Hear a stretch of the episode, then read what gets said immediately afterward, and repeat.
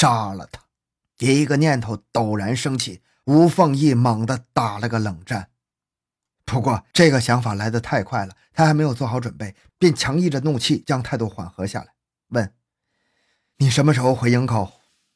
全雅丽气楚地答道：“一两天就回去。”不要这样，吴凤义表示了一点热情，委婉地说：“今天我很忙，你明天上午十一点再来，咱们好好谈一谈。”只是这样两句就是最大的恩赐了。全雅丽顿时脸现笑容。点头应道：“好，好。”欢欢喜喜的走。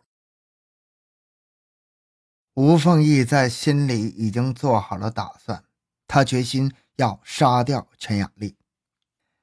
第二天，他很早的来到办公室做起准备来。他曾想把他骗到野外去下手，但怕他不去，又怕自己打不过他，便放弃了。他还想着用毒药毒死他。这对于他一个药理专家来说，无论是毒药的来源还是制毒方法，都是他最方便和最拿手的。可是，一想到全雅丽也是搞医的，怕被他觉察，便又放弃了。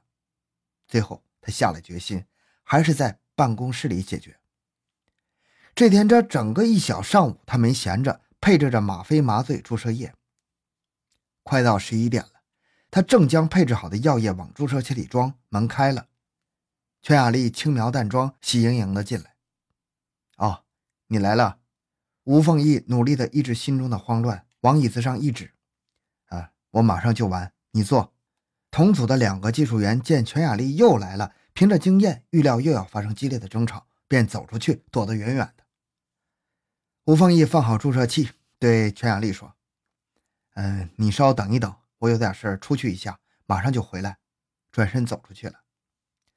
全雅丽微微的点了点头，她向桌上那只注射器看了一下，很快便把视线移开了。在医院里，那是极其平常的东西，她怎么也不会想到那是为她准备的。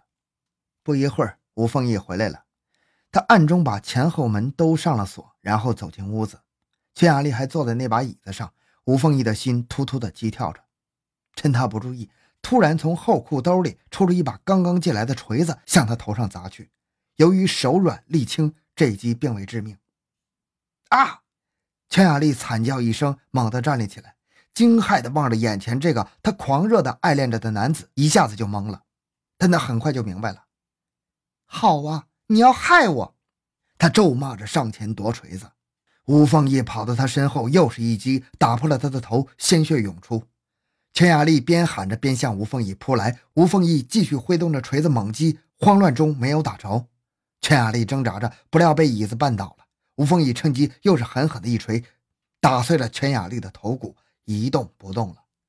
吴凤仪怕他没死，又拿起了桌上的注射器。结束了，终于结束了。吴凤仪瘫软地坐在沙发里喘息着，望着面前的尸体和地上的血流发愣。他解剖过很多实验小动物。当一只活蹦乱跳的兔子捉在手里的时候，只要用小锤照它脑袋上一敲，它便死了，没有什么血迹。他想，杀一个人也会是这样简单的吧？所以行凶前他没有穿白大褂。没想到事出意外，杀死一个人要流这么多的血。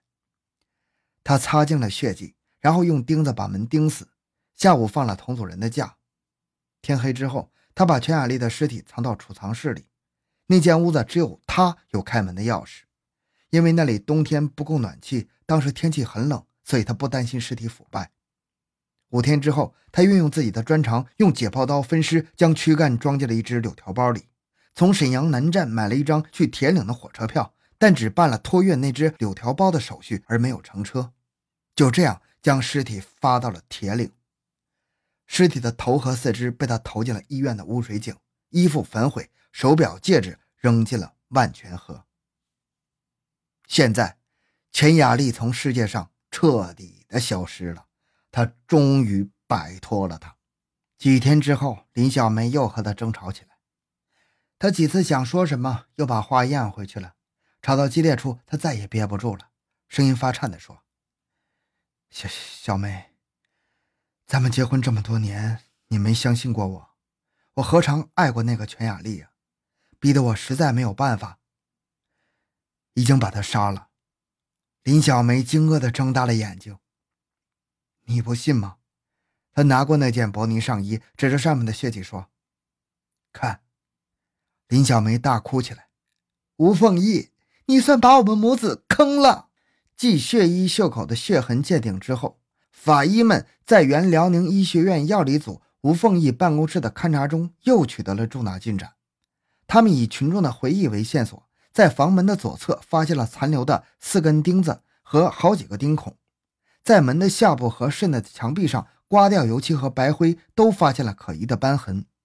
经化验。那些斑痕都是人血，A 型与全雅丽的血型一致。吴凤仪想错了，他杀死全雅丽之后，不仅没有得到解脱，反而在精神上长期遭受恐惧和不安的折磨。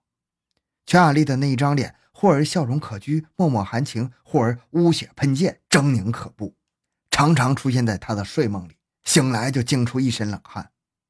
他本来是个医生，一心想在事业上有所建树，功成名就，可是现在。成了一个杀人凶手，全雅丽消失了，不能再来找他了。解放之后，吴凤仪担心人们产生怀疑，散布说全雅丽在国民党时代结识了一个国民党军官，以后就不知去向了。沈阳解放前夕，全雅丽已经随着国民党南逃了。他也把这些谎言写入了自传材料，美其名曰为了防止可能发生的政治问题，所以把详细原委写出来。吴凤仪编造出这些瞎话，居然骗过了好多人，连全雅丽的妈妈也信以为真了。有人对吴凤仪提出怀疑，那位心地善良的老人说：“怎么会呢？一个医生能杀人？他给雅丽来的信我看了，写的多好啊！别瞎说，雅丽准是跟别人跑了。”全雅丽的姐姐则以为妹妹是不满当时的社会，投奔解放区了。其实。即使吴凤仪不那样欺骗组织和群众，他在政治上也是每况愈下，一天不如一天。虽然他在学术和业务上有些名气，但是在政治上却不敢要求进步，怕被审查历史，把全雅丽的问题演出来。于是他又抱定了那个老章程，在学术和业务上努力的钻研，使自己成为全国第一流的权威。那样，即使政治上不行，同样可以有名誉和地位的。然而。严峻的现实总是把他这种当时被称为“只专不红”的幻想击得粉碎。政治运动一个接一个，反胡风、反右派、反右倾，几乎每一次都反到他的头上，对他进行政审和批判。但是，不管这些审查和批判怎样的来势凶猛，他的处境怎样的狼狈，他都能够承受，只要那件事不暴露就行。十年间，他就是这样提心吊胆的生活过来的。选择林小梅为伴侣，以致后来杀死全雅丽，都没能给吴凤仪带来婚姻和家庭幸福。夫妻反目，内战不休，搞得他精疲力尽。过去全雅丽来吵闹，不管怎么说，他是两个女人都在争夺着的男人，无尽的烦恼忧愁中，尚有一点可以引以为自豪的东西。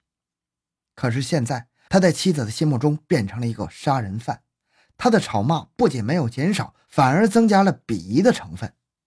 有一次吵架时，他竟以告发他杀人为要挟，吓得他魂飞魄散，低三下四的求饶。这是人过的日子吗？